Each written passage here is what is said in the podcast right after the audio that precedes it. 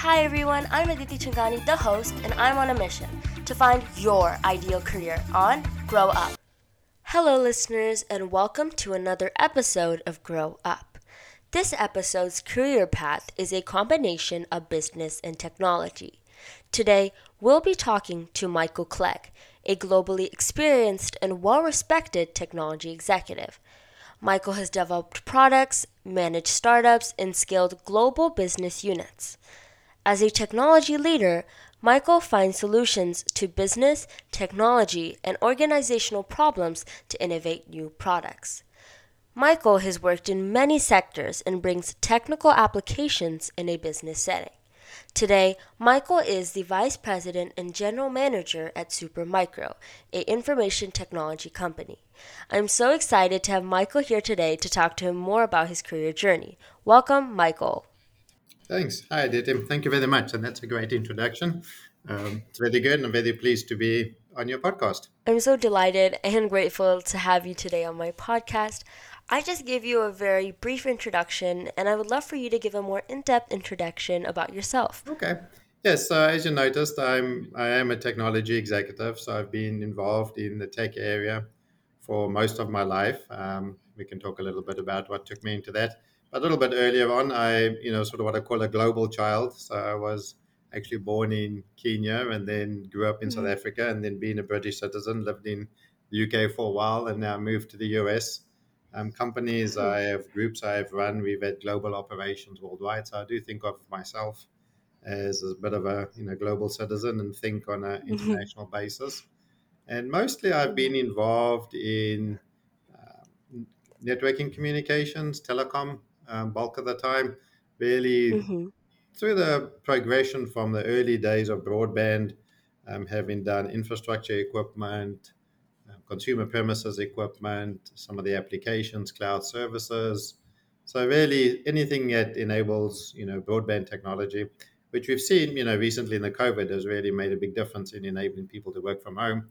And that was one mm-hmm. of the, you know, visions we had for it way out when we started. So it's been good to see some of that come to fruition. Thank you for letting me and the listeners know a little bit more about yourself. As you mentioned, in your past positions, You've had a pretty big impact on the technical side internationally. Have you always wanted to pursue a field in technology? If not, when did you know? Yeah, so when I was a kid, we didn't really call it technology back then. so it was you know more engineering. I think um, you had sort of engineering and science, but more engineering. You know, I mm-hmm. probably mm-hmm. was steered into it fairly early on. Um, my you know my father worked um, in, in the factory doing trains, and he was involved, you know, obviously in, on the engineering side, um, building mm-hmm. that. At school, we did IQ type tests, and they tell you, you know, you're going to be an engineer one day, or somebody in the, you know, the science field. Um, later mm-hmm. on, in when I grew up in South Africa, in the final years of school, you sort of had to pick your field you were going to be in and but i'd actually always wanted to do some combination of business and technology even back then, and I wanted to take, uh, you know, a set of courses that were part business um, and part math. Back then, you didn't really do technology mm-hmm. math courses, maths, physics, chemistry, and I wasn't allowed to because you know they were they straddled two two fields. So I managed to do an accounting course, but the rest of them were sort of orientated around the the maths area. And then when I went to college, I was sort of deciding: do I do a business degree or do I do a a technical degree, but I ended up studying electronic engineering. Um, you know, mm-hmm. on this notion that you need to do something that's going to be around for a long time. Electronics was the new and up and coming thing back there, and the new and exciting stuff. So I chose to go do a um, electronics degree. Although again, back then it was they weren't split. You really studied electrical engineering with a specialization in electronics. There wasn't a mm-hmm. separate electronics course per se as there is in some colleges now. So it's always been a mix, I guess, even from very young, a combination of doing, you know, both technology and, and business. Wow, so you've known pretty early on that you wanted a combination of both business and technology. Now, kind of going towards the educational side, could you talk a little bit about your educational background and why do you think it's so important to have a strong education? Yes, I think you know there's there's some ideas now that you don't need a college degree or sort of university degree, particularly when it comes around to, to programming. And I have a number of people in the programming field. And part of that is I think people misunderstand the value of higher education. The purpose of a higher education is not really to teach you something. I mean, it obviously does that. That's one of the outcomes that you do. But the real value is to teach you how to think. And I was actually very lucky in the university I went to, which was in South Africa. The dean at the time told us, you know, this industry in particular, I said I did electronics, so the industry was developing incredibly quickly at the time. You know, he basically mm-hmm. said things we're going to teach you are almost going to be obsolete by the time you graduate. So what we're not going to do is not spend a lot of time teaching you, you know, how to do things. What we're going to do is teach you how to teach yourself, so how to learn. And that's probably the most important aspect of a good education, I think, is the ability to to educate yourself. And certainly in the tech industry, tech technology has a very short half time. Almost certainly the technologies you will learn will obsolete themselves or you work on will obsolete themselves several times through your career. So you have to be mm-hmm. continuously learning and being exposed to, to new ideas and the latest trends to, to stay current. So I think that's the most important thing. A good college will, you know, give you that critical thinking, give you that ability to to self-learn, teach you techniques. Whereas, you know, a vocational college or go in and take in, say, a programming course will teach you how to program. It's a vocational skill. And, you know, mm-hmm. obviously some people can self-teach and will become incredibly good at it. But that's generally what I've seen, for example, taking programming. Some of my my friends in the industry have said those who've taken those courses, they come out and they're actually more effective than the college students are because uh, they can program immediately. But they're very good at programming. They're not necessarily good at architecting systems or designing systems or thinking about mm. you know a higher level. They basically just get on and code. And you need both for sure. That's the one thing I've learned in in industry. You know, um, you can't just have all chiefs. You know, all all chefs if you think of a kitchen, everybody can't be a chef, right? Somebody has to be the line cook, mm-hmm. somebody has to be the sous chef, whatever. You need the whole combination. So you need different mm-hmm. levels of skills inside your organization. So I think that also really just goes back to the individual. What do they want to do? Some people are great mm-hmm. artisans mm-hmm. and they become unbelievably good at it. And but some people, you know, more strategic or have different applications and want to apply themselves differently. So it's a little bit understanding your own temperament and what do you want to accomplish. That's definitely an aspect of education that I never really thought of. The in classroom aspect of education outside of the subject. Now, what other skills do you think are very important when it comes to your field, other than being motivated to learn and do well? Well, the, you know, critical thinking is clearly one. Um, the ability, as mm-hmm. I said, to self-learn is is very important. You must be you must have a, a, curiosity. I mean, maybe this is more temperament than a skill, but you must be curious about things and you must be constantly wanting to read up on things and learn about new things and try try new things because that's how you're going to get your you know get your exposure and that's what's going to keep you current. I mean, people skills are very important as well, um, and communication skills. If there was one thing I would you know encourage anybody to focus on is communication skills, so interpersonal communications. Mm-hmm um, because it doesn't matter how great your ideas are or how great your work is. If you can't persuade other people to adopt it or utilize it or support you in it, it's going to end up, mm-hmm. you know, as a dead end.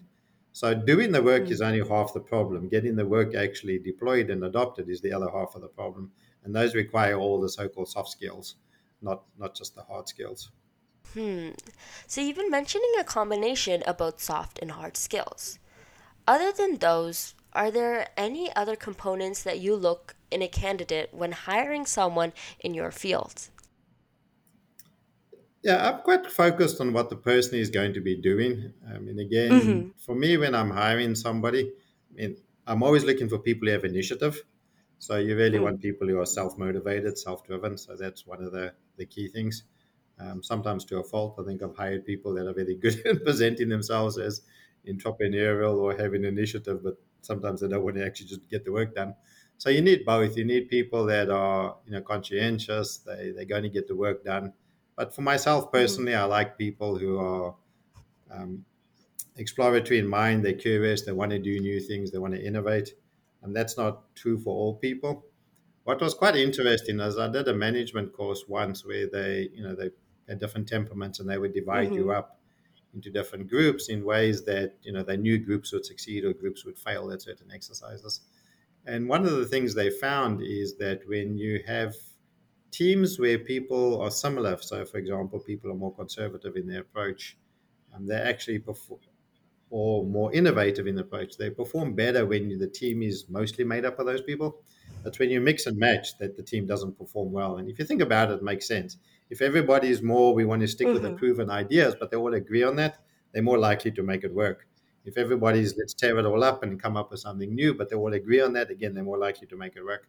That's when you have mm-hmm. half the group wants to stick with the old ways and half the group wants to tear it up, that they just argue about what to do and end up not actually doing anything. So the other area I've really learned is temperament. You've got to you've got to build a, a team where people are balanced amongst each other. And I've definitely been in organizations where you have, you know, incredibly smart people that just don't fit. And the analogy I use is something like a, a sports team, particularly a soccer team. Um, you can see players that do fantastic with one club and then they get transferred for 10s mm-hmm. of millions of dollars into another club and they're just a complete failure. And it's not because the player mm-hmm. suddenly became terrible at playing sport. It's because they don't fit into the team that, you know, or that manager style in where they fit. So team fit and mm-hmm. style is something to look for. Unfortunately, that is very, very hard to do until you've actually joined an organization. So that's a little bit one of the challenges. I just wanted to say I really enjoy your analogies. They've helped me understand more complex ideas that you've been mentioning into more simpler terms. So thank you. You started off your career more on the technical side with an engineering background. How did the transition look like going into the business world and taking on more roles with a combination of business and technology? So I, I don't think I've ever really transitioned, and I mean, two minds whether that's a, you know a good or, or a bad thing. Um, unfortunately, people like you to like to put you in one one bucket or the other.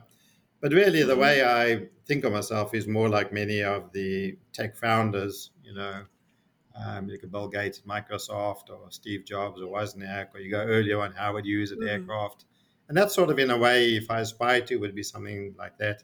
Is these people started, you know, companies around a technology, but they ended up running the company as well. Right? So obviously they had to have a degree of business, um, business savvy with them as well.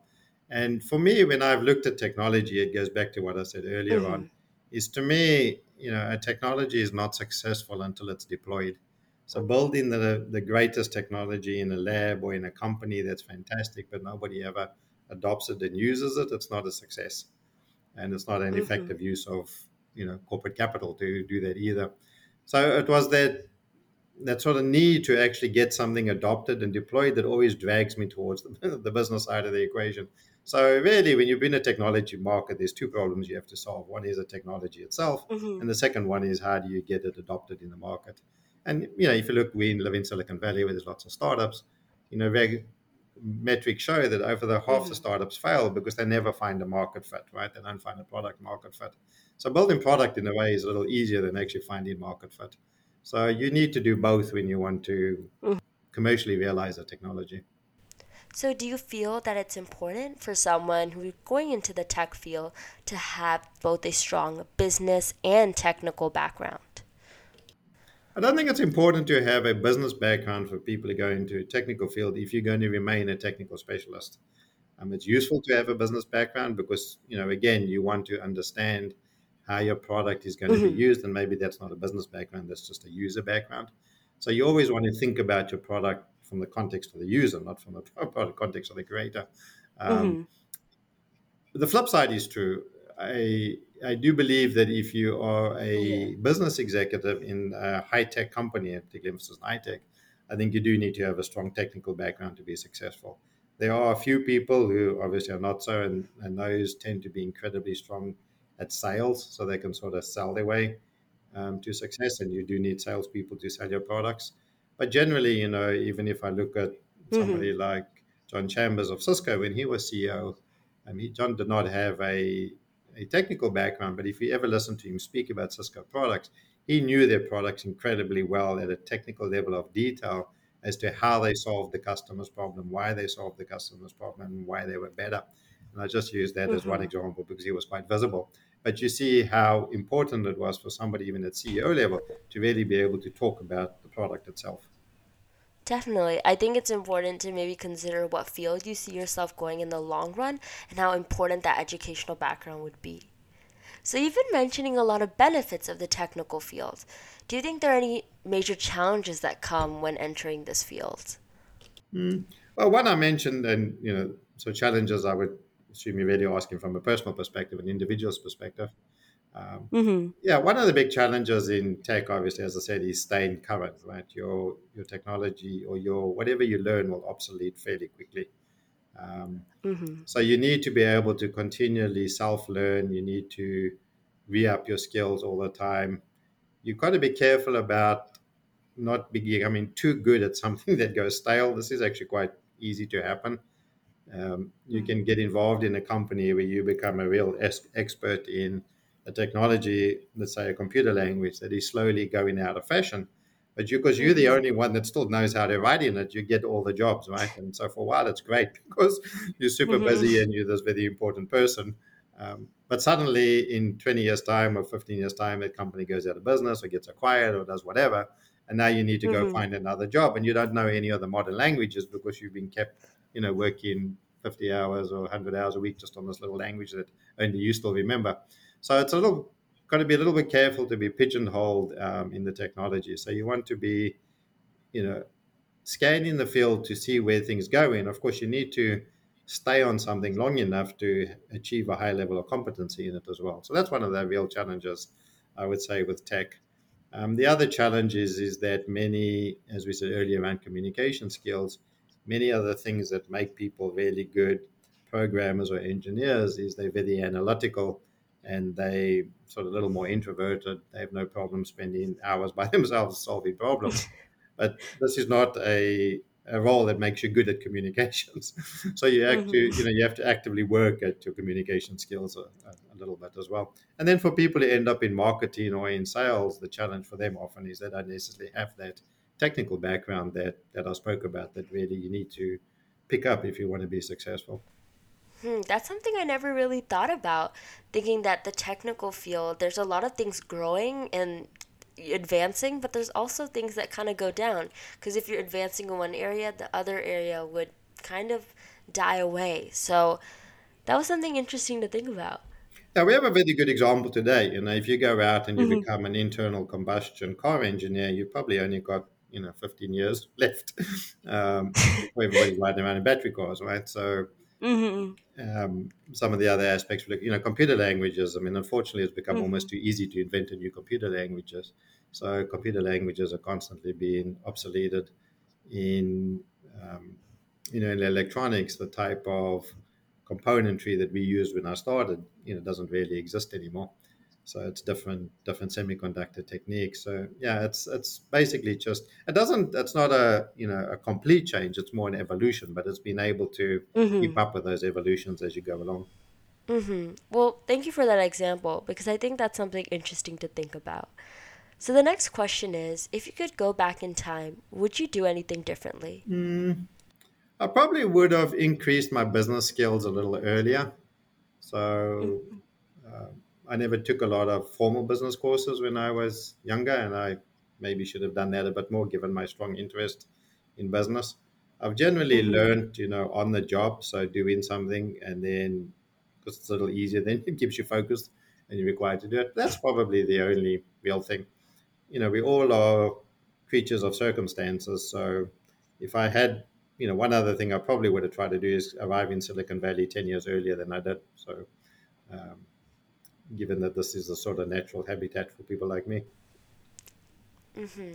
Well, I was kind of hoping you would say taking a class like calculus or statistics in high school, just because as high school students, we're expected to take classes like these, especially if we want to go into the STEM and business field. So I was just curious, in the last few days, do you remember applying a calculus concept or using a theory from physics or statistics? Yeah, so I think part of that question is a misunderstanding of the role of, of math in, in tech. Mm-hmm. So, you know, I would just say that when I was a kid, we didn't learn calculus at high school. And I do think sometimes think asking high school students to learn calculus is probably a little early in the cycle. We actually only did it at college level. but then we had you know four year four year degrees. So you might argue that our first year was a little bit um, a final year of high school, when a sort of advanced placement in in high school. But you know, there is a time they've shown us that you know brains just click on certain things at certain times, and delaying things by a year or two can just make it a lot easier. But going back mm-hmm. to you know the earlier question, so the reason why you really need to learn maths is obviously is you know STEM is a math-based field, um, mm. and mathematics, as I said, is the language of science and engineering. So if you want to be able to do science and engineering, you need to understand maths.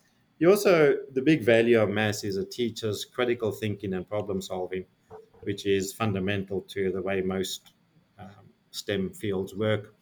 So, do you get to apply your mathematics? I would say indirectly, um, all the time. Directly, no. Nowadays, if you're using, you know, a CAD or CAM program, computer-aided design program, the computer is doing most of the mathematics for you. So people don't actually, mm-hmm. Unless they're particularly involved in certain fields, don't really crunch that many numbers anymore. If you're involved mm-hmm. directly in, for example, signal processing, you might, or if you're designing some low-level algorithms, you might. But for most people, it's an it's an applied tool that they don't really you know think about. But once you understand um, mathematics, you do apply it indirectly, and you know there's a current example right now. So what is calculus? Right, calculus is just essentially gradients, and mm-hmm. so if you look at um, how that gets applied, you you deal a lot of times both in business and in in engineering with things that are rate of change. You know, how fast do things change? What's the impact when they change? Are they changing exponentially? Are they changing linearly? This could be whether how's your revenues in the company growing? How is you know a product reacting in the market? If you're doing aeronautics, you mentioned you have interest in. If you're flying, mm-hmm. at what mm-hmm. point you know do you stall? So there's many areas where an intuitive understanding just of how the math applies in the field is going mm-hmm. to be you will use it without thinking about it and if you can't use it without thinking about it, the probable chances are you're not going to be successful at what you're doing, right? It just becomes sort of how you how you approach things. So I think that's really it. Mm-hmm. For most people, they will end up um, doing it subconsciously. They'll never, as I said, actually write out a calculus equation and try and solve it, but they will apply the principles of what you learn in mathematics, you know, frequently um, throughout their career. Now, what's been quite interesting, we've had the COVID. Um, crisis recently, and something occurred to me, and it's occurred to me personally. But um, you know, at the time when last year when the COVID was expanding, it's an exponential curve, right? So viruses expand exponentially. And so people were looking at the curves and to see how fast it was growing. And then when they were trying to decide on the lockdown, you know, where we had a turning point was the was the rate of change starting to slow down, right? So rate of change is a is a differential equation. Now, what mm-hmm. struck me was interesting because I was reading something different um, during the Black Plague, they also um, isolated people. So one of the standard mechanisms was essentially to to quarantine and isolate people. And the idea be, behind doing that is you break the chain of transmission, right? So you eventually get mm-hmm. your reproduction rate below one. So you naturally end up thinking about gradients and curves. And anyway, the point of the story is, may, you may not know this, but Isaac Newton, who was one of the inventors of calculus, was actually in quarantine in UK during one of the Black Plague phases. So I just sometimes wondered if he was sitting there, you know, all by himself in his in his cottage, looking at, you know, gradient curves, and maybe that's how he came up with the idea of calculus. but um, but this idea of you know gradients and exposures and rates of changes is very common. You know, even if you want to buy stock prices, right, in financial markets. So yes, you will end up using it. You just may not call it calculus. Oh, dang it. I was really hoping you would say it's not worth it. But I guess that is something interesting to think about. I think one of the important things with maths, which I don't think they always do as effectively, is again, that's sort of what we spoke on earlier about careers, is they teach you mathematics. And the danger is they teach it formulaically, right? Here's a problem, here's mm-hmm. the formula, plug the numbers in, get an answer, which is great because you get all the right answers, but it never really teaches you what the purpose of the formula is or how it's applied. Sometimes I think maths would make more sense to people if they if they could put it in context. Now I know with um, Common Core they're trying to do that. They don't just give you math problem, but they try to give you a math mm-hmm. problem that's related to a real world example. But sometimes if they just you know we were actually doing this when I was in college. We were learning Fourier transforms, which is something you'll come on to. And, you mm-hmm. know, and we asked, well, this is all great, but why do you even use a Fourier transform? And when the professor just spent 15 or 10 minutes explaining the application areas for Fourier transforms, one, it made it much more interesting to go and learn. And two, when you were learning it, suddenly you could understand what the purpose of doing all this was, right? You actually mm-hmm. had real world application. So I think sometimes mathematics would be a little easier if people could sort of give you a, a context for it. Yeah, so I've been very fortunate to have a few teachers that have really explained how mathematical formulas have been derived, which I think is very crucial when it comes to really understanding core concepts of math and how to apply it to different areas. At the beginning of the podcast, you mentioned how during the pandemic, Supermicro actually benefited from it.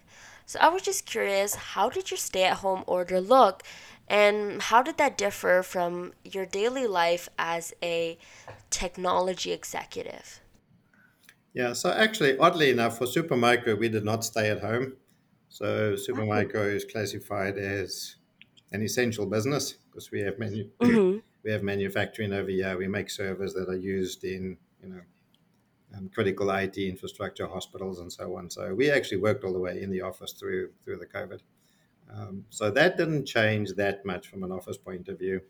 What did mm-hmm. change was, you know, I, I would travel extensively. I said our business is global and, and I would do business mm-hmm. globally. And so I haven't traveled for business since, you know, January of last year. So my last trip was, was to wow. Japan. So that's been a big change, you know, doing a lot more calls on, on you know, over conferencing media, doing shows, you know, trade shows, events over online instead of in person. And so that's mm-hmm. been probably the, you know, the biggest change for us is adapting to that. And, you know, I would say there's definitely been some benefits of, there are certain advantages of doing things online. Oddly enough, mm-hmm. it's a mm-hmm. little easier to connect with people online. For example, at a trade show, because you're all sharing each other's login information. There's now applications, almost like social media applications, where you can connect with people, you know, um, mm-hmm. Whereas if you're in person, you're basically literally relying on bumping into the right person in a tea line or coffee line or at lunch or sometime or physically in the corridor. So oddly enough, it's a little easier to connect. But you know, probably I would say that business is not as effective without that in-person contact because people will mm-hmm. tell you mm-hmm. that business is still about personal relationships and what you tend to find in online sessions is they're very transactional. Okay, we can have a meeting, we're going to discuss this today, and that's what happens. And really, when you develop true business relationships, it's the dinners, it's the coffees, it's the time together where you get to understand each other as individuals, you get to understand the background for the companies, you know, this context that I keep referring to, that then makes it much easier to do business. Or when you have problems, you know, you know each other personally so you're more likely to resolve them amicably rather than start pulling out, you know, the legal contracts and getting the lawyers involved. So business is still about people at the end of the day, and people are very social. Mm-hmm. People are about meeting person to person. So that that will come back fairly quickly, I think. Mm-hmm. So you feel that traveling would be something that will not significantly decrease after the pandemic, and we'll kind of go back into it. Or do you think that you'll start incorporating like Zoom trade shows, for example? I think um, travel will definitely stay down. I mean, travel is a for a completely different reason. Travel is a universal budget that companies like to squeeze all the time. So I think mm-hmm. any idea that more business could be done, you know, without having to travel and the associated travel costs, companies will look at that. And as I said, there have been some cases when it's a little more effective. In mm-hmm. I would probably say when you're developing the relationship, it's more important to show up in person. Once you have a mm-hmm. relationship mm-hmm. with somebody, you could probably scale back some of the travel. Some of the standing meetings that you would have once a month or whatever probably don't always need to be in person. And in trade shows, I think we will just see a hybrid. We will see people doing um, both online and in person, but I think we will also see in person trade shows gaining an online component. So some sort of hybrid mm-hmm. combination. Mm-hmm. Mm-hmm, definitely. I think having maybe the hybrid component might be beneficial, especially with the business's budget. Um, our next question is Is there any words of advice for students out there still deciding their career field, or even just anything specific for the technical field? Okay. So I'll I'll stick to tech because business is incredibly broad, takes a little more more narrow. You know, I think the the main thing is going in is to really understand what your motivation is. Uh, why Mm-hmm. you know why are you entering this career? Do you have a natural interest? What I call is there a pull, right? Um, is there something Mm-hmm. about it that attracts you? You know, once you're in a career, you can you can change. I mean, many people start in engineering, and then they move to marketing, and then maybe they move to business management, or they start in Mm-hmm. engineering and they go to technical sales, and then they go to regular sales. Normally, as their technical skills erode a little bit, and the communication skills, person interpersonal skills improve. So you don't, you know, Mm-hmm. within a tech industry, you don't have to stay in a particular field your whole, you know, your whole career that that will evolve. Um, the biggest piece of advice is really is to find a industry that is emerging, that's fairly new. One thing we mentioned about the tech industry is that its half life is very short in any particular industry, but that's obviously going to be Mm-hmm. longer if you start on something that is you know right at the beginning of its cycle. And it's also easier to make a name for yourself and establish a reputation because there's not a lot of people who are who are experts, right? At that point, nobody's really an expert. So, so it's easier to come Mm-hmm. in. And if you're sort of there at the genesis of the industry, it's like learning a language as a child. You just automatically always know it, right? It's just sort of your brain gets wired around it. Whereas if you come in Mm-hmm. later in the industry, you never have that. But like we were speaking about the mathematics, that core concept, right? That how why did this come Mm-hmm. about to begin with? If you were there when it comes about, you know it. So for new people, I'd probably say is you know understand your own motivational drivers, but two, try find you know industries that are or areas or fields within industry that are fairly new in their gestation cycle because it will give you a longer runway. Yeah, actually, that's something that I never really thought of about thinking of something that motivates you. Because uh, we hear that people say to follow your heart, which is definitely important. But thinking about something that motivates you, pushes you every day to really reach your limits and be the best version of yourself. Well, so there's a there's a really good chart on that. So there's a book, Good to Great. I can't quite remember the author at the moment, but it was actually really written about our businesses scale from good to great. But a lot of people ended up using it for career development as well. So it's one that's worth Mm-hmm. reading. But in the book, um, he talks about three circles, and there is, you know, what are you good at? What do you want to do? And what Mm-hmm. is your economic factor? How do you make money? And the thing about it is, if you're very interested in something and you're great at doing it, but it doesn't make money, it's a hobby, Mm-hmm. not a career. So you also need to find out how do you, you know, Mm-hmm. essentially do things that you both enjoy. Because if you enjoy something, you're just naturally going to be more interested in doing Mm-hmm. it. And the more time you spend on something, the better you become at doing it. So that helps. But there also needs to be, you know, sort of a monetary aspect to it as well. So don't confuse hobbies and careers. Um, so Good to Great has been added to my book list. Are there any other books that you think are essential for any student out there deciding their career field, or just your favorite book that you think that everyone should read? Um, well, Good to Great is one of them. There's a very old book, which again, if you're going to get into the tech Mm-hmm. industry, called Crossing the Chasm. It was a sort of Silicon Valley Bible for product management. Mm-hmm. But it's really about how do you take innovative startups into to scale, right? Mm-hmm. So that's a useful book because even when you're not doing a startup, you know what people nine out of ten startups fail is the sort of metric. What most people don't also know, but within a company, nine out of ten internal projects also fail. So how do you get a project, you know, to get to the point where it's commercially successful?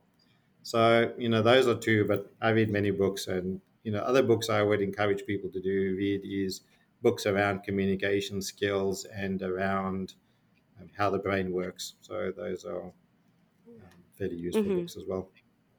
So, and when I say how the brain works, I don't mean neuroscience. I mean, you know, how do people think? How do people communicate? How do people make decisions? Books like Blink, for example, is one book.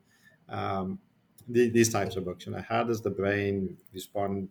Because that's going to teach you a little bit about your own process, how you approach things, but also when you Mm-hmm. see other people do stuff, you go, oh, I kind of know why they did that, and instead of reading all sorts of things into it.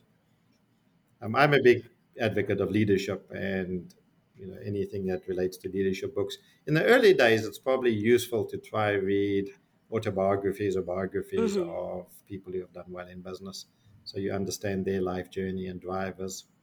that's what I did a lot when I was started out. Well, thank you for that advice. I think, along with me and the listeners, should also start incorporating reading autobiographies of people that we look up to. Finally, our last question for today is What is it about your job that makes you excited to wake up every single morning?